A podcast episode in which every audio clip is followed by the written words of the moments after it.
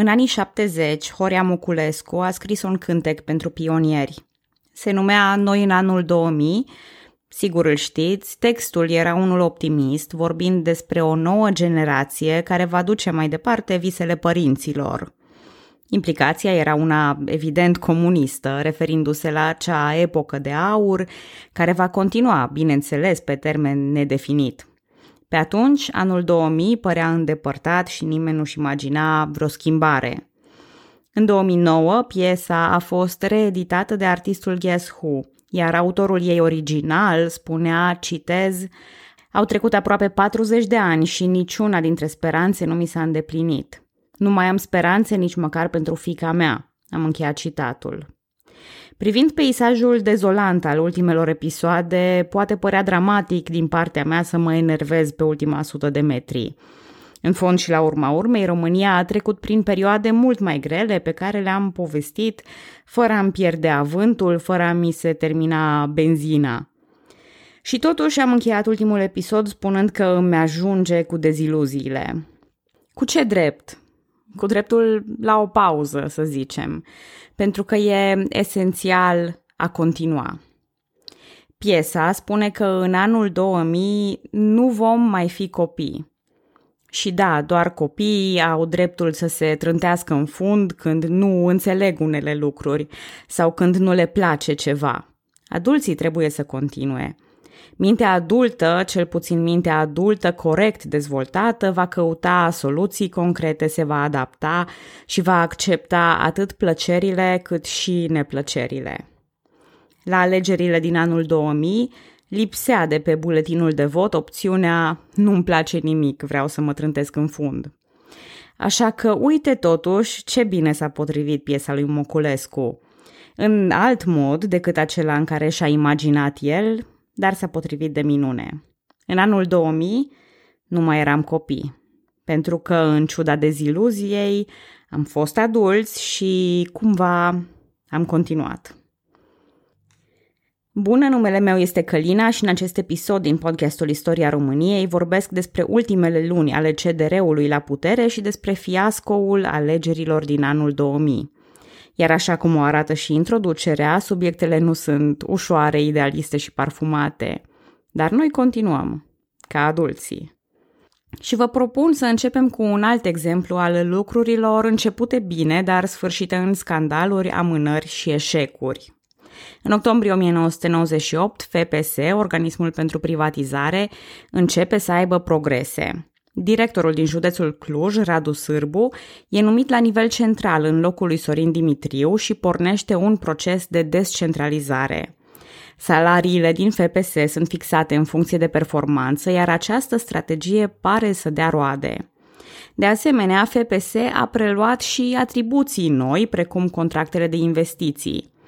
Această repornire a FPS nu a fost fără scandalurile proprii, deoarece unele licitații implicau un singur investitor, iar multe vânzări au intrat în litigiu după efectuare.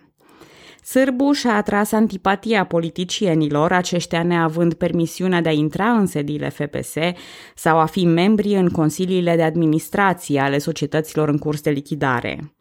În urma acestor controverse, Parlamentul și tribunalele i-au devenit ostile directorului, așa că nici obiectivele privatizării nu s-au atins în mod corespunzător. Radu Sârbu era membru PNCCD. În mod curios, în toamna lui 1999, asupra lui Sârbu și a altor trei țărăniști a început o investigație a AVAB, Autoritatea pentru Valorificarea Activelor Bancare. Șeful AVAB era prieten de al premierului Radu Vasile, iar ceea ce părea a fi comun pentru toți cei patru țărăniști investigați era opoziția față de premier. Presa a semnalat imediat acestea, ba chiar unele editoriale cereau înlocuirea lui Radu Vasile, chiar cu Radu Sârbu, în paralel, în decembrie 1999 avea loc summitul Uniunii Europene de la Helsinki, iar România a fost invitată să înceapă negocieri de aderare. Brusc, după încheierea summitului, Emil Constantinescu și PNCCD și-au retras sprijinul pentru guvernul Radu Vasile și i-au cerut să-și prezinte demisia.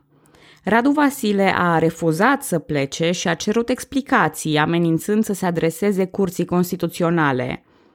Ministrii din PNCCD au părăsit guvernul, iar președintele a emis un decret pentru revocarea premierului din funcție. Această manevră e discutabilă deoarece realmente președintele putea revoca miniștrii, însă Constituția nu stipula nimic legat de revocarea primului ministru. Radu Vasile ar fi putut pur și simplu să numească înlocuitori pentru membrii PNCCD care părăsiseră guvernul. Însă și-a dat seama că poartă o bătălie deja pierdută. Radu Vasile a demisionat, iar apoi a fost și exclus din partid. A întemeiat un nou partid, însă apoi s-a înscris în PD. În 2004 s-a retras din viața politică, iar în vara lui 2013 a murit de cancer la colon. În general, i-a amintit ca un tip vesel și optimist. Scria poezii, era afabil și glumeț, chiar și cu interlocutorii străini, care poate nu gustau atât de mult umorul său. Președintele PNCCD, Ion Diaconescu, spunea la demiterea premierului, citez, Radu Vasile era un băiat vesel, spunea bancuri, dar asta n-a ajutat prea mult țara. Am încheiat citatul. În fine, în urma debarcării lui Radu Vasile, ministrii PNCCD s-au întors în aproximativ aceeași formulă în guvernul următor. Iar constituționalitatea discutabilă a actului de revocare a dus tot în aceeași direcție ca majoritatea acțiunilor cedere din mandat. A arătat că guvernul e slab, iar politicienii sunt îndoielnici și lipsiți de gândire pe termen lung. Atât Ciorbea cât și Radu Vasile au format partide rivale PNSCD-ului după demitere, ceea ce scădea iarăși credibilitatea partidului. De altfel, în iarna lui 1999, PNCCD era atât de slab încât nu a reușit nici măcar să-și impună un membru de partid în funcția vacantă de prim-ministru. Astfel a ajuns premier Muguri Sărescu. El fusese guvernatorul Băncii Naționale a României încă din 1991 și avea o reputație bună. La fel ca Radu Vasile, întreținuse relații bune cu tot spectrul politic. Glumeț nu era, iar coaliția de guvernare era în continuare problematică, așa că nu avea în față tocmai o muncă ușoară. Totuși, Isărescu s-a înțeles bine cu președintele și a beneficiat și de spațiu din partea PNCCD pentru a realiza reforma economică. Deoarece nu era glumeț, a impus și o ordine strictă la ședințele de guvern prin interzicerea fumatului, a telefonelor mobile și strictețea programului. Strictețea vine și din partea Uniunii Europene, de altfel. Pe 26 octombrie 1999, Comisarul European pentru extinderea UE, Günther Verheugen, a propus înființarea unui grup de lucru format din reprezentanți UE, FMI și ai Băncii Mondiale, alte instituții financiare și experți români. Acest grup de lucru urma să colaboreze cu guvernul român și să vină cu o strategie economică de șapte ani. Guvernul a aprobat acest proiect imediat, chiar și PDSR a fost de acord cu propunerea. Nici măcar din partea naționaliștilor nu s-au auzit prea multe proteste, deși această strategie era, în fapt, o imixtiune a instituțiilor internaționale și mai ales a Uniunii Europene în suveranitatea economică a României. Situația suportă oarecare comparație cu amestecul URSS în economia României din anii 60. Dar totuși politicienii realizau că, cel puțin la acel punct, imixtiunea UE era singura variantă. Singuri nu se puteau descurca. România risca atunci intrarea în insolvență și un declin periculos în absența unor astfel de măsuri. La negocierile purtate cu Comisia Europeană din primăvara lui 2000, România a prezentat această strategie de dezvoltare pe termen mediu, alături de o declarație de sprijin din partea tuturor șefilor de partide din Parlament, dar și a patronatelor și sindicatelor. Parcă simțind ceea ce se apropie, comisarul Günther Verheugen comenta că, citez, strategia va garanta continuarea eforturilor pentru satisfacerea condițiilor de aderare la UE, chiar dacă va avea loc o schimbare în guvern. Am încheiat citatul. Cu angajamentul și concursul Uniunii Europene s-au luat o serie de măsuri mai de Doamne ajută, cum ar spune poetul – S-a introdus un sistem mai bun de îngrijire a copiilor abandonați și a fost adoptată o lege privind statutul funcționarilor publici. Aceasta urmărea o diviziune clară a responsabilităților prin limitarea amestecului partidelor în funcțiile administrative. Nu era încă clar câte dintre aceste legi vor supraviețui schimbării de guvern, dacă aceasta va avea loc în 2000. În cazul altor legi, intenția PDSR-ului de a le reversa era bine cunoscută. Spre exemplu, o lege privind retrocedarea a creat astfel de tensiuni. Într-un deja vu al tranziției timpurii, guvernul CDR a fost acuzat că dorea să restaureze puterea antebelică a unei oligarhii limitate prin retrocedarea caselor. Tot într-un deja vu al tranziției timpurii, Iliescu comenta că maghiarii îi vor goni pe chiriașii români din casele retrocedate, iar aceasta va duce la centre urbane deținute în totalitate de minorități. Nici acum nu se rezolvase problema retrocedărilor, iar dacă nu va ajunge cu deja vu din tranziție, putem face apel și la perioade mai îndepărtate – o lege din 1991 reglementa retrocedarea terenurilor agricole, însă productivitatea agricolă rămăsese scăzută. Astfel, țărănistul Vasile Lupu a propus extinderea suprafeței maxime retrocedate de la 10 hectare la 50 de hectare. S-a lovit de opoziția PDSR și PD. Iar sentimentul de deja vu poate să provină de la reformarea unui fel de FSN din cioburile sale PDSR și PD dar mai degrabă provine de la faptul că în mai bine de 150 de ani politicienii români nu au reușit nici cum să dea o lege agrară sau să facă o reformă agrară fără scandal. Pe de altă parte, Forfota PD se mai calmase după instalarea lui Petre Roman ca ministru de externe și în apropierea alegerilor. Relațiile cu FMI s-au îmbunătățit și urma ca în decembrie 2000 România să fie scoasă din grupul de țări cu risc mare.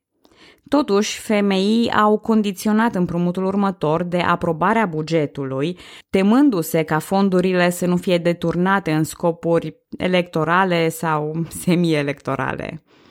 În ianuarie a scăzut impozitul pe profiturile societăților de la 38 la 25%, iar taxa pe valoare adăugată, TVA, a fost redusă de la 22 la 19% pentru unele produse și servicii. S-au făcut și eforturi pentru simplificarea birocrației în contabilitate și impozitare, toate menite a stimula investițiile străine în România. În primăvara lui 2000, regiile autonome au dorit scumpirea serviciilor, ceea ce Isărescu a refuzat să aprobe. Constantinescu a declarat atunci a fi inadmisibil ca regiile de stat să crească prețurile pentru a plăti salarii uriașe propriilor angajați.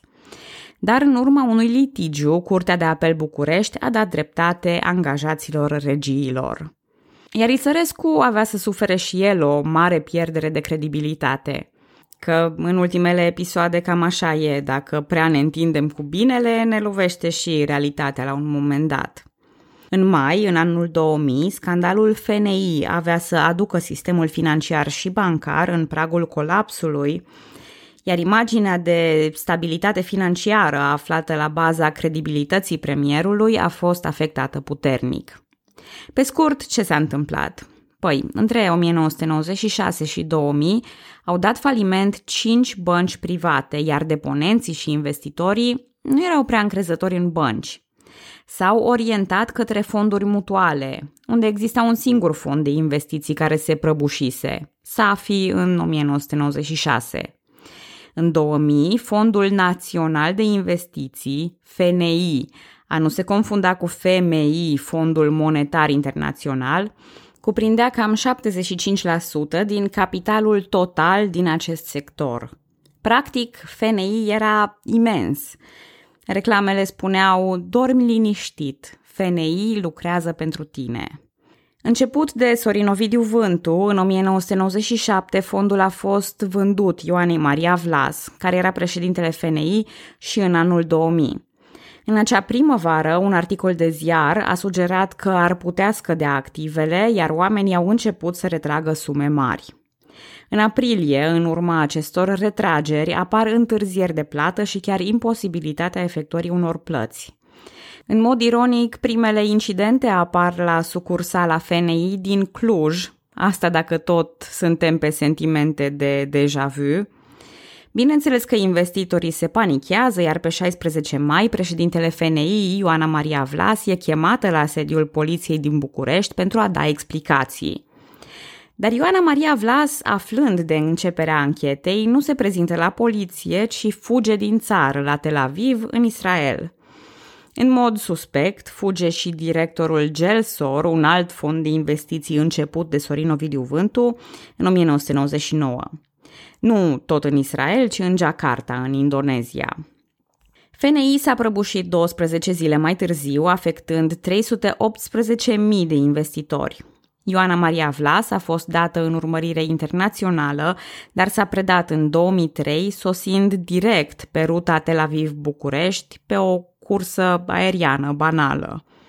În 2009, ea a fost condamnată definitiv la 10 ani de închisoare în dosarul FNI și la 8 ani de închisoare în dosarul FNA, fondul soră. A fost eliberată însă condiționat în toamna lui 2010, așadar după un singur an de închisoare. Avea 66 de ani și și-a recunoscut vina în prăbușirea FNI, însă a susținut că principalul vinovat a fost Sorin Ovidiu Vântu. Sorin Ovidiu Vântu a făcut închisoare în urma unor alte nereguli, deține grupul Media Realitatea Cațavencu, a deținut procentele a mai multe firme de asigurări și a avut de-a lungul timpului numeroase afaceri. E și astăzi unul dintre cei mai bogați oameni din România. Dar să ne întoarcem în 2000, când păgubiții FNI au asediat birourile guvernamentale cu cereri de despăgubire. Deponenții erau furioși deoarece CEC, instituția statului, garanta investițiile în FNI. Muguri Sărescu a reușit, într-o oarecare măsură, să păstreze stabilitatea în acea perioadă, însă și-a pierdut credibilitatea în fața alegătorilor. Pe atunci, ministru al transporturilor și candidat la primăria București, Traian Băsescu nu a întârziat să-l acuze de legături cu mafia bancară. Iar un scandal nu vine niciodată singur. Această criză a FNI a pornit deodată cu alt scandal grav, afacerea Costea. Adrian Costea avea 55 de ani, era român stabilit în Franța încă din 1973, având și dublă cetățenie, franceză și israeliană. Punând din nou autoritățile române într-o postură penibilă, scandalul a început în urma unor investigații ale francezilor, nu ale românilor. Ei cercetau implicarea lui Costea într-un transport de benzină în valoare de 5,5 milioane de dolari. Bancurex a achitat transportul, francezii au trimis benzina, dar aceasta nu a ajuns niciodată în România. Costea s-a dovedit a fi un om de încredere al lui Ion Iliescu din perioada 1991-1996, inclusiv a aranjat tipărirea în Franța unui volum propagandistic pentru realegerea lui Iliescu. Alte două cărți publicate prin Costea, care echipurile promovau imaginea României peste hotare, serveau tot ca materiale propagandistice. În 1997, văzând că Iliescu a pierdut, Costea a înființat Alianța pentru România, un partid desprins din PDSR și condus de Teodor Meleșcanu. În apropierea alegerilor din 2000, Meleșcanu și Iliescu erau amândoi candidați la prezidențiale și au încercat să arunce unul pe celălalt vina pentru afacerea Costea. Se acuzau reciproc că ar fi facilitat accesul lui Costea la afaceri cu statul și cunoașterea unor oameni ai puterii politice. După realegerea lui Iliescu, autoritățile române nu au mai cooperat cu cele franceze și chiar au cerut înapoi documentele împrumutate pentru anchete. Meleșcanu, care ajunsese la un moment dat pe locul 2 în sondajele de opinie, a suferit mai mult decât Iliescu în urma scandalului. A pierdut în alegeri, iar în scurt timp, politicienii Alianței pentru România aveau să cam părăsească partidul. La alegerile din anul 2000 e destul de clar că electoratul fierbe. Scandalurile de corupție, dovezile de slăbiciune ale guvernului și dezgustul general față de clasa politică au dus la rezultate interesante la meciul de încălzire al alegerilor locale din primăvară. PNL a candidat pe liste separate, fără a se mai alătura CDR. Singurul oraș câștigat de un primar PNCCD a fost Timișoara, iar PNL a luat patru orașe mari și un procent impresionant de 9,06%. La primăria Bucureștilor, candidatul PDSR Sorin Oprescu a ieșit pe primul loc în primul tur, dar a fost învins la distanță mică de candidatul PD, Traian Băsescu, în al doilea tur. Băsescu avea deja un renume ca membru turbulent al guvernului, însă avea priză la public și a reușit să-și construiască o reputație de bun gospodar și, în general, om care duce lucrurile la capăt. PRM a obținut puțin peste 5%, însă a avut unele mari succese, precum cel de-al treilea mandat al lui Gheorghe Funar la primăria Cluj-Napoca. La Cluj, contra candidatului Funar din turul al doilea a fost Peter Eckstein Kovac din partea UDMR, dar acesta s-a retras pentru a nu transforma totul într-un scandal etnic. Astfel, confruntarea finală de la Cluj a fost între Funar și candidatul CDR, Șerban Rădulescu. Toate celelalte partide, inclusiv PDSR, l-au sprijinit pe Rădulescu. Nu a fost de ajuns, iar Funar a câștigat la diferență mică în turul al doilea. Era al treilea său mandat. La nivelul întregii țări, PDSR a ieșit câștigător în alegerile locale, având în jur de 27% dintre voturi, cei mai mulți primari și consilieri locali și județeni. Sondajele i-au răsfățat înainte, cu procente ceva mai mari, însă rezultatul era mulțumitor pentru ei, iar până la alegerile parlamentare și prezidențiale mai aveau încă timp. Cert este că slăbiciunea CDR i-a costat mult pe membrii săi, dar mai ales pe țărăniști, care erau acum pe un jenant loc 5 în alegerile locale și fără vreo posibilitate de a se replia până în toamnă. Iar în vară avea să vină un alt mare șoc. În seara zilei de 17 iulie, Emil Constantinescu a apărut la televiziune și a anunțat că nu va candida pentru un al doilea mandat. În retrospectivă, recent, Constantinescu a declarat că luase această decizie încă din ziua victoriei, încă de când a fost anunțat președinte.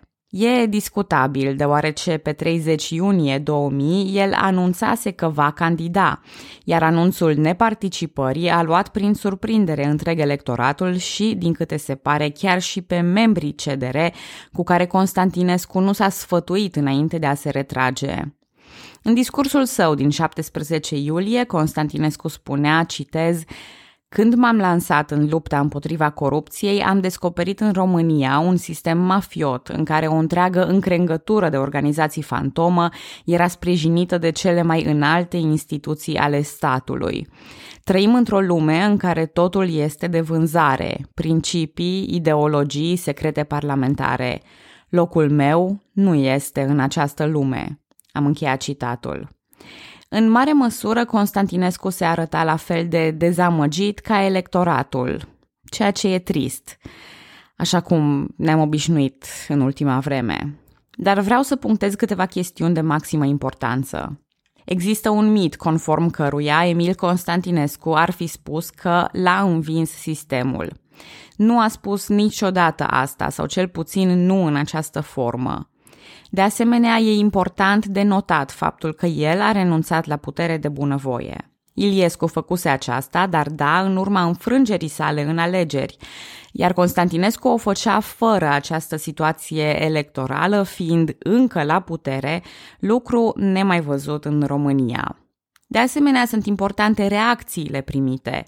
Unii au considerat-o un truc, un fel de lasă-mă să te las, prin care Constantinescu urmărea să-și crească popularitatea și să intre totuși în joc. Nu a fost cazul. Presa a considerat actul său a fi unul moral, definitiv și dezinteresat, mai ales că nu intenționa să candideze nici măcar la Parlament. Constantinescu a făcut aluzie la predecesorul său, la Iliescu, spunând că nu va candida pentru Parlament ca să-și asigure imunitate în fața justiției. De ce a luat Emil Constantinescu această decizie aparent ciudată? probabil din pură dezamăgire, din oboseală sau din cauza rezultatelor deja slabe. De peste un an, el nu mai trecuse de 20% în sondaje. Alternativ, dacă e să fim ceva mai optimiști, e posibil ca decizia să fi fost bazată pe încrederea într-un succesor competent. Am spus deja că președintele avea un parteneriat foarte bun cu premierul Muguri Sărescu, pe care îl descria drept, citez, cel mai bun premier de după 1989 și unul dintre cei mai buni pe care i-a avut vreodată România. Am încheiat citatul. Într-adevăr, înainte de a declara că nu va candida pentru al doilea mandat prezidențial, Constantinescu vorbise cu Isărescu și încercase a-l convinge pe el să intre în cursa prezidențială. Iar PNCCD au fost prompți în a-i acorda sprijin politic lui Isărescu dacă acesta se va hotărâ să candideze. Pe 31 iulie, Isărescu a declarat că își va face cunoscute intențiile peste o lună. Tot ce e posibil că Emil Constantinescu și imagina că CDR poate renaște prin candidatura lui Isărescu. Dar PNL era deja alienat, ba chiar încercase negocieri de alianță cu stânga, mai precis cu Alianța pentru România a lui Meleșcanu. Dar în plin scandal Costea, PNL a decis participarea separată la alegeri, propunându-l drept candidat pe Teodor Stolojan. Pe 1 august, liderul PNCCD, Ion Diaconescu, a refuzat să discute cu doi liberali, spunând despre alianță, citez, e moartă, e moartă, ce-a mai rămas să vorbim? Am încheiat citatul. PNCCD s-a aliat atunci cu un grup de partide mai mici, în ceea ce se numea acum CDR 2000, din CDR 2000 făceau parte Partidul Dreptei Românești, două partide ecologiste mici, și ANCD a lui Victor Ciorbea. Dar pragul electoral pentru intrarea în Parlament al alianțelor era acum de 10%, iar șansele CDR 2000 păreau extrem de mici. Cât despre Constantinescu, el a ales să-și petreacă ultimele patru luni de mandat după aceste declarații, mai mult în izolare sau în vizite în străinătate. În ajunul alegerilor, cel mai probabil foștii membri ai CDR se așteptau la un prim tur al alegerilor în care Iliescu să ia primul loc, evident, iar ei să se poată hotărâ la un candidat comun, acela de pe locul al doilea. Putea fi Sărescu, Stolojan sau chiar Meleșcanu. Chiar și acesta din urmă putea atrage sprijinul dreptei împotriva lui Iliescu. Stolojan a încercat să se prezinte ca un candidat nou care va repara nemulțumirile electoratului, fusese la guvernare, dar pentru puțin timp, iar apoi lucrase la Banca Mondială și pentru grupul Tofan, care era una dintre puținele societăți mai mari fără relații improprii cu statul. Stolojan a promis prioritizarea educației și a sănătății, dar a făcut și mișcarea îndrăzneață de a arăta că o treime din buget se cheltuia acum pe plata datoriei externe, ceea ce majoritatea politicienilor se fereau a recunoaște. Isărescu a intrat în cursa prezidențială târziu, pe 11 octombrie, motivând că acorda mai multă atenție muncii sale ca premier decât cursei electorale însă a fost taxat de opinia publică pentru lăsarea candidaturii pe ultimul moment, precum și pentru scandalurile FNI și Bancorex, ce erau acum în plin avânt. În marea lor majoritate, partidele au făcut o campanie slabă și lipsită de entuziasm. Nu puteau marșa pe vechea poveste a schimbării, iar electoratul nu mai punea botul la mari promisiuni din partea foștilor membri ai CDR nici din partea PDSR, care fusese deja la guvernare, iar românii nu prea uitaseră acea perioadă. Din această degringoladă avea să apară o surpriză majoră, creșterea uluitoare a PRM. Sondajele arătau că românii sunt deziluzionați, ba chiar că peste jumătate dintre ei consideră că viața fusese mai bună pe vremea lui Ceaușescu. 77% dintre români nu aveau încredere în partidele politice, iar 74% se declarau neîncrezători în Parlament. La întrebarea cum au făcut avere bogații de astăzi, 38,2% spuneau prin legături cu cei de la putere, 37% prin ajutoare primite de la guvern, doar 6% dintre români au răspuns muncind din greu. Înainte de alegeri, parlamentarii și-au votat o creștere a salariilor de 16%, iar în urma unor declarații s-a arătat că partidele scoteau la vânzare locurile pe listele electorale. Deghizate sub formă de contribuții la campanie, aceste donații asigurau de fapt un loc călduț pe liste, iar de acolo imunitate în fața justiției. Un alt element bine cunoscut era și traseismul politic, adică migrarea politicienilor dintr-un partid în altul, care arăta destul de clar că acești candidați erau prea puțin interesați de ideologie sau programe. În contextul unor candidați destul de anoști ai celorlalte partide, în contextul deziluziilor și frustrărilor electoratului, s-a ridicat cu ușurință liderul PRM, Vadim Tudor. PRM avea pe liste cântăreți de muzică populară și un număr foarte mare de femei. Se plasa ca o alternativă dezinteresată la partidele convenționale. Sigur, pe listele lor se înghesuiau și foști securiști, candidați condamnați pentru subminarea instituțiilor democratice sau pentru opinii antisemite, antimaghiare și antirome. În septembrie 2000, un membru PRM fusese asasinat în urma unor proteste împotriva vânzării uzinei Tepro, ceea ce a dus partidului simpatie și a părut să confirme calitatea lor de outsideri. PRM nu mai fusese la putere, așa că se pretindeau a fi cu mâinile curate. Asta, deși fusese răpărtaș la diverse scandaluri în culise, notabil chiar și la ultima mineriadă. Manifestul PRM a fost o oglindire a tuturor frustrărilor și speranțelor românilor de rând, alături de alunecări extremiste și neconstituționale. Propunea lichidarea mafiilor, confiscarea marilor averi obținute prin fraudă și transformarea lor într-un fond de economii pentru săraci. Apoi, procese publice, desfințarea fondului proprietății private, introducerea pedepsei capitale pentru pedofilie și pruncucidere, expulzarea din România a persoanelor vinovate de sabotaj, spionaj sau propagandă pentru împărțirea teritorială a țării. Manifestul cuprindea și promisiuni de eradicare a delicvenței în rândul țiganilor, reinstituirea autorității statului român în Harghita și Covasna, dar și, bineînțeles, scăderea prețului la alimente, băuturi, medicamente și rechizite școlare. Erau toate acestea realizabile?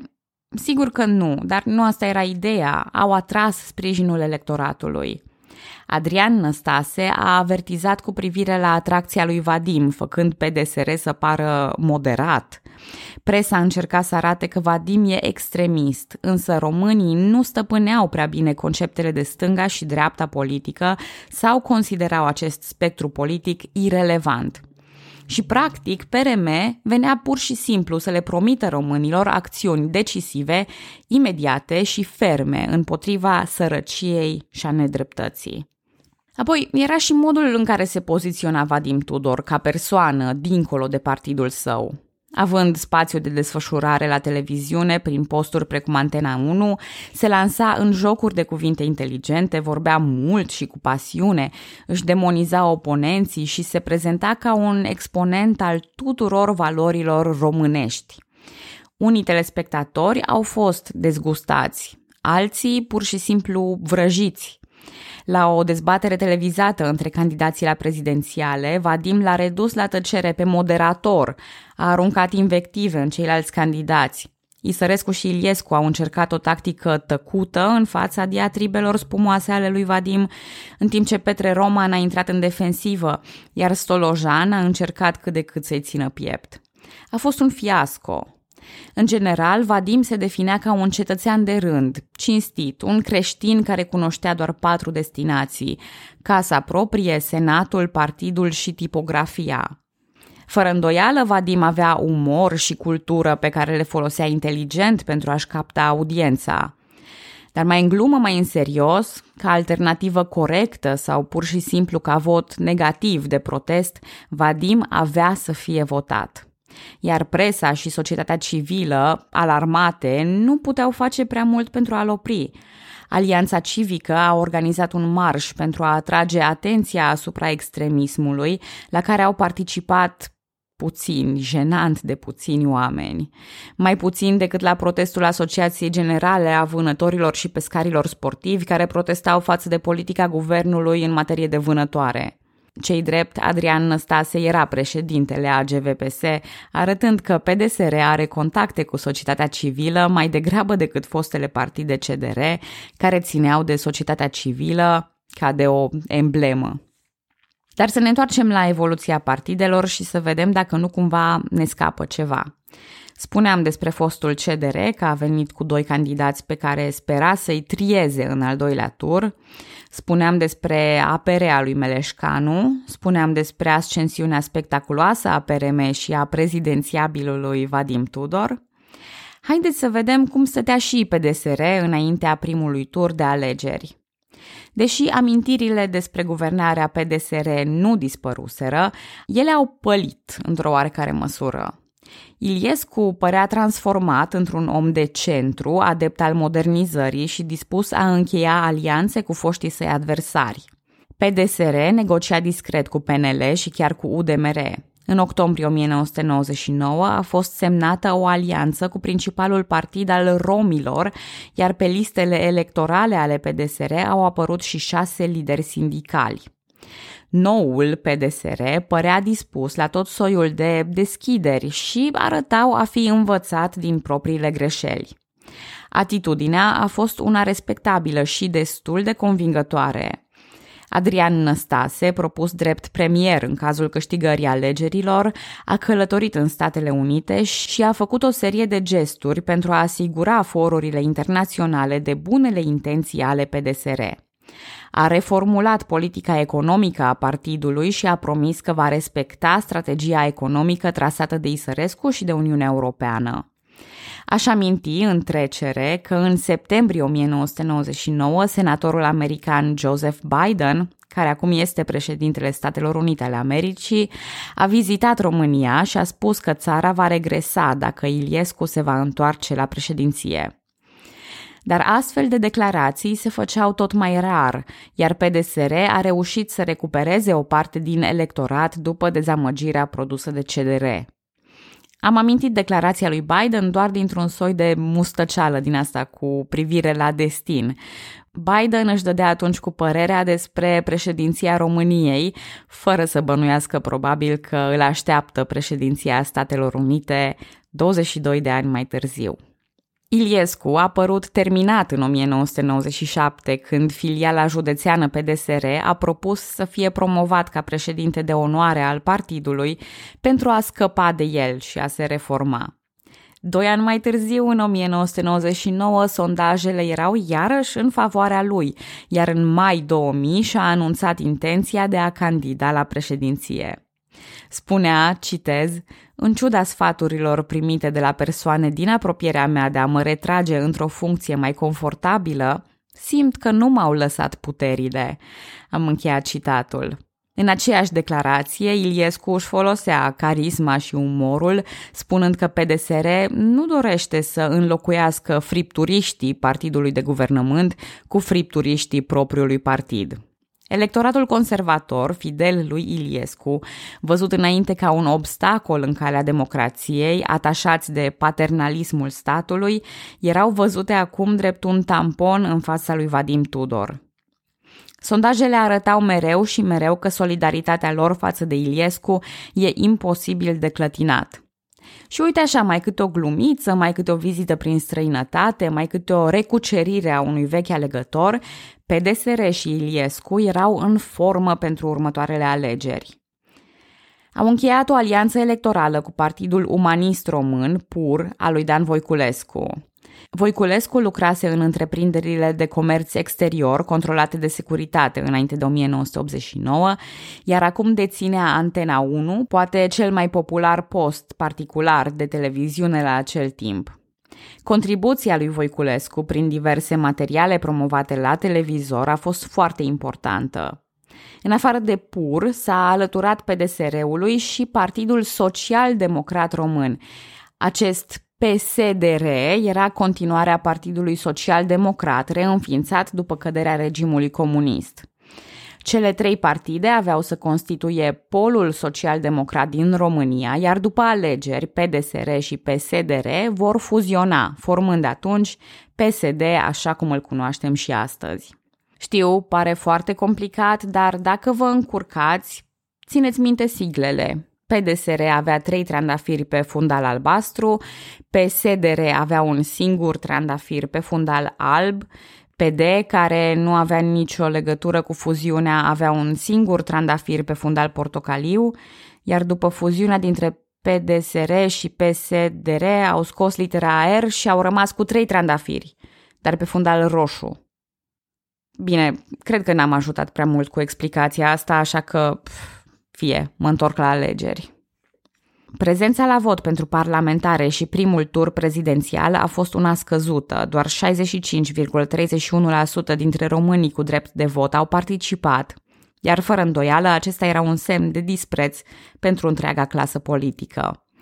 Iliescu luase primul loc, dar Vadim era la doar 8% diferență, intrând în turul al doilea. Conform experților în sondaje, cam jumătate dintre voturile acordate lui Emil Constantinescu în 1996 au mers acum înspre Vadim Tudor, cel mai probabil datorită deziluziei în CDR și a participării mai multor candidați care au fragmentat electoratul. La parlamentare, coaliția CDR 2000 nu a reușit să treacă pragul de 10% pentru a intra în Parlament, de asemenea, în Transilvania a fost o prezență scăzută la vot sau au fost votate partide regionale, care nici ele nu au ajuns la un procent semnificativ. Astfel, locurile au fost redistribuite, iar PRM a obținut aproape un sfert din ambele camere ale Parlamentului. În urma primului tur, cu maxilarele încleștate, PNCCD și PNL s-au văzut nevoite să-l sprijine pe Iliescu, susținând că democrația românească ar avea un mare regres sub Vadim. Mulți alegători au văzut în acest al doilea tur o alegere pur și simplu imposibilă.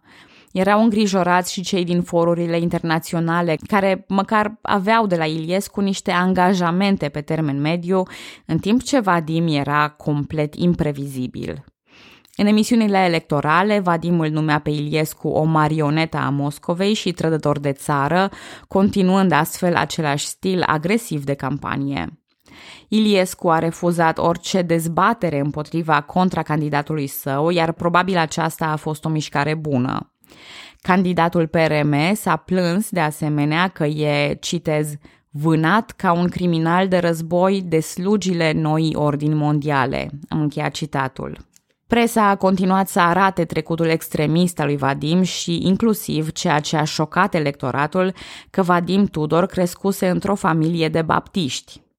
Într-o adevărată ironie și un exemplu al erorii logice, niciun scoțian adevărat, Vadim a avut de pierdut pentru faptul că nu era destul de hm, român. De altfel, presa a descoperit că înainte de 1989, Vadim a apărat strategia de urbanizare a Bucureștilor și implicit demolarea bisericilor ortodoxe. Fețele bisericești s-au raliat și ele în sprijinul pentru Iliescu. Mitropolitul Moldovei și al Bucovinei le-a spus credincioșilor să-l sprijine pe Iliescu, iar la 1 decembrie patriarhul Teoctist a îndemnat, citez, toți oamenii poporului nostru, indiferent de credință, să se asigure că țara va fi condusă de cei care au dovedit echilibru, nu de extremiști, am încheiat citatul. Nouă zile mai târziu avea loc turul al doilea al alegerilor prezidențiale. Prezența la urne scăzuse iar. De câștigat, a câștigat Ion Iliescu, având 66,83% din voturi. PDSR putea probabil să pupe județele Harghita și Covasna, pe care anterior le numea separatiste, care au votat 90,83%, respectiv 88,5% pentru Iliescu. La nivel de județ, Vadim câștigase doar în Bistrița, Năsăud, dar a luat peste 40% în Alba, Arad, Caraș-Severin, Gorj, Maramureș, Sălaj, Sibiu și Tulcea. Majoritatea acestor județe au în comun o oarecare izolare geografică sau sentimentul de a fi ignorate de sistemul centralizat. E notabil astfel că votul împotriva lui Iliescu era un vot împotriva centralismului practicat asidu în România în ultimii ani. Cele mai proaste rezultate obținute de Vadim după Harghita și Covasna au fost la București și Iași. Bineînțeles, Vadim Tudor a contestat rezultatul alegerilor, ajungând cu plângerile până la Curtea de Justiție de la Haga, însă monitorii internaționali au fost de acord că alegerile s-au desfășurat normal. Ion Iliescu urma să preia puterea pe 21 decembrie. O dată calendaristică plină de deja vu, nu credeți? Adrian Năstase urma să fie prim-ministru. PDSR avea 46% dintre locurile în Parlament și putea guverna și singur la o adică. A ales însă o colaborare neoficială cu UDMR. PNL a fost de asemenea cooperant, cerând în schimb reforma Constituției și clarificarea rolului fiecarei camere în Parlament. Năstase a acordat câteva funcții unor membri ai PRM, cel mai probabil urmărind să-i desprindă de Vadim Tudor. Iar lumea a răsuflat ușurată. România încheiase încă o rundă de alegeri, iar în sfârșit lucrurile puteau să o ia pe un făgaș normal. Poate, totuși, de această dată va fi bine. Poate. Sau poate nu. Vă mulțumesc că ascultați podcastul Istoria României. Pe data viitoare!